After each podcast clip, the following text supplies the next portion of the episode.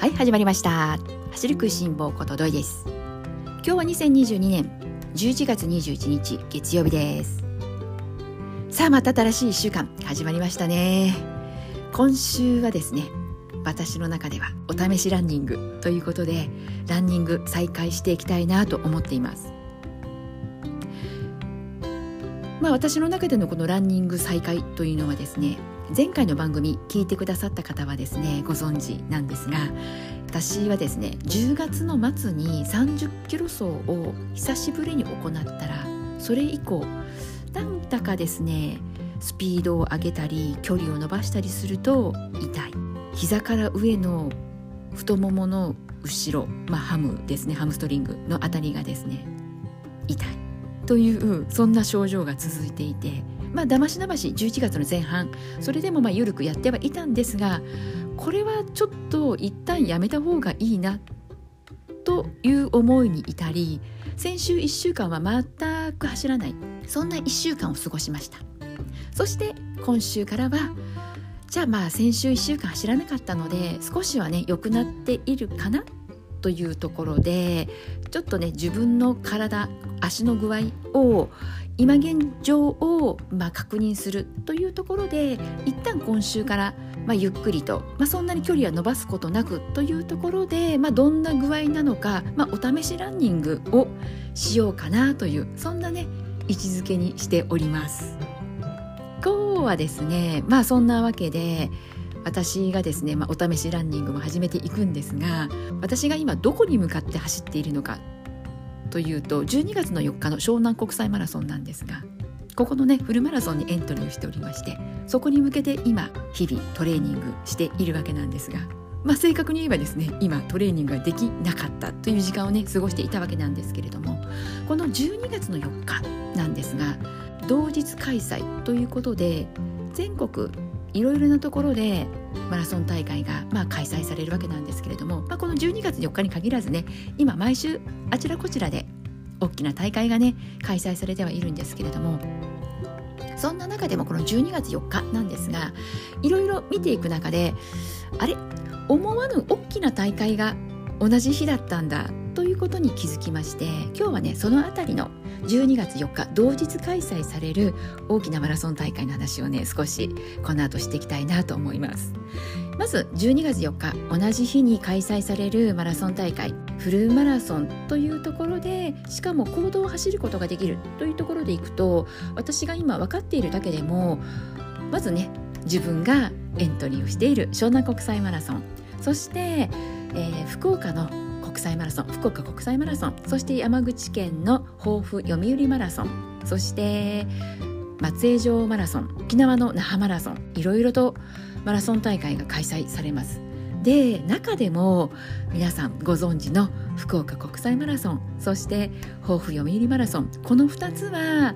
市民ランナーの方であればね名前聞いたことあるよ。もしくは市民ランナーの方の中でも目標にしている参加することをね目指して日々トレーニングガチに練習しているよっていう市民ランナーの方もいらっしゃるかと思います。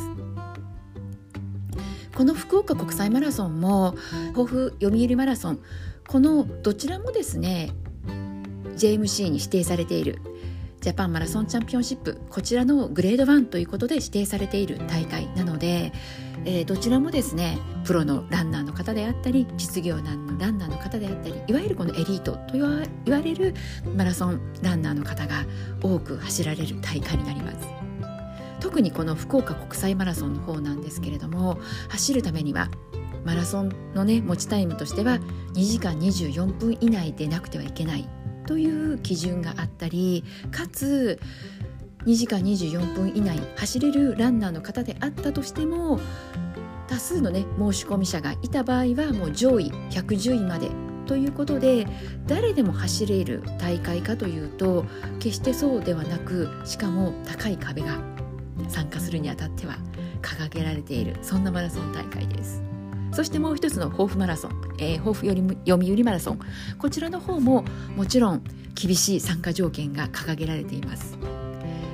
エリートのランナーの方であれば2時間26分以内。そして一般の市民ランナーの方でこちらはね一般の市民ランナーの方も走ることが可能なんですけれどもそれでも4時間以内に走ることができる。というのが参加条件になっているので、まあ、いずれにしてもですね市民ランナーの皆さんが特にガチで頑張っていらっしゃる市民ランナーの皆さんがいつかは走ってみたい。そんな風にね目標にしているマラソン大会。実際ね目標にしているというね市民ランナーの方の声もよく聞くことがありますし、まあ、そんなね憧れ的存在なマラソン大会なんだなというふうに思っています。まあそんなね福岡国際マラソンそれから抱負読売マラソン。このマラソン大会が開催される同じ日に私は湘南国際マラソンを走ることができるっていうのはある意味すごく嬉しいことだなって思いました。走る場所はね違えど同じ日同じ時間に走っているということでは私のようなファンランナーであったとしてもやっぱりこう励みになりますし特に今回私は万全な状態で走ることはここまで来てね残念ではあるけれども現実を受け止めるという部分でいくとかなり厳しいのかなというふうにも思ったりしています。でもやはりこのスタートラインに立つこと42.195キロを、えー、走り抜くことっていうのは決して諦めてはいないし何が何でもとにかくスタートラインに立つぞというねそんな気持ちは今持ち続けています。そういうねちょっとこうマイナスな気持ちを抱えてスタートラインに立たなくてはいけない可能性が限りなく大きくなってきてしまった今の現時点の私にとってはやはりなんだろうなこの自分だけじゃないきっとこの福岡国際マラソンもそうだし抱負読売マラソンもそうだし那覇マラソンや松江城マラソンこちらを走られる市民ランナーの方いろいろな思いやこのコンディションそんな中ね挑戦されると思うんですよね。なので、うん、私自身もやはりこのフルマラソン今までね何回も参加してきましたけれども、ね、どこも痛くないよとかどこも違和感がないよもう万全な状態っていうのはむしろ少ないくらいでどうしても私は普段ねこうガチにマラソンの練習をしているわけではなくランニング生活の中で一つねイベントごととしてマラソン大会というのがこう存在をしていてなのでね私もね本当ね自分の中でも何回もスタートラインに何もなく健康な状態で不安なくスタートラインに立つということを目標にはしているんですがどうしてもですねそこの、うん、自分自身をコントロールすることがなかなかこう難しくてやはりね最後の3ヶ月前ぐらいになってきて焦ってしまったりとかなかなか走るスイッチが入らなくってゆるゆるとしていていよいよマラソン大会がね数ヶ月前というふうに迫ってきてやっとこう走らなきゃというスイッチが入って実際ねそこから頑張っちゃうと怪我やね故障のリスクが高まるのでいいことではないんですけれども分かっていても結構ねそこ繰り返しちゃうということが今までの自分でした。そして今回の場合は、まあ、コロナ禍になって私は3年ぶりのフルマラソンの大会知ることができるというところまで来ているんですが今までこのコロナ禍になってマラソン大会がなくなっていわゆるこの頑張るというタイミングが一度も訪れることなく過ぎていたのでどこも痛くなく怪我することもなく過ぎてきたわけなんですけれどもでもね今私はその10月末に湘南国際マラソンに向けて1回はねやっぱり長距離長時間走っておかなきゃなというところで走ってみたら、まあ、それがね原因でそこを境にですね、まあ、足に、まあ、痛み違和感というものが発生してしまったということであーなんだか自分って成長しないなまた同じことやっちゃってるなという反省もしつつまあでもねそれが自分だよなということでそんな自分も受け入れつつ今過ごしているというそんな状態なわけですよね。なんでね市民ランナーの皆さんきっとね参加されるそれぞれ皆さんねいろいろ抱えていらっしゃるかと思います。楽しみで仕方がない立てる方の方がもしかしたら少ないのかなとも思うしきっとね私のように皆さんどこかしらねあそこが痛いここが痛いそれでもマラソン大会走りたいなんていうことでね自分のね体とね、まあ、仲良く42キロ乗り切るしかないなというところでスタートラインに立つ予定そんな方もねもしかすると大勢いらっしゃるかもしれません。なんでね、まあ、そういったところからいくと決してこう一人ではない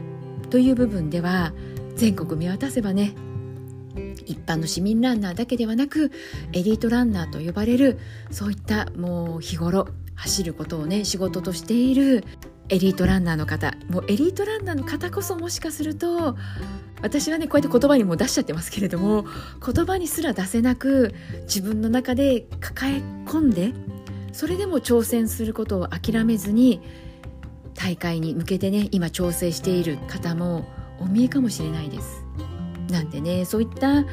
ね、ランナーの皆さんと同じ時間マラソンというね共通項で時間をね共有できるっていうことは私にとってはものすごく励みになるしこんな状態ではありますけれども頑張ろう楽しもうというね思いが一層強くなりました。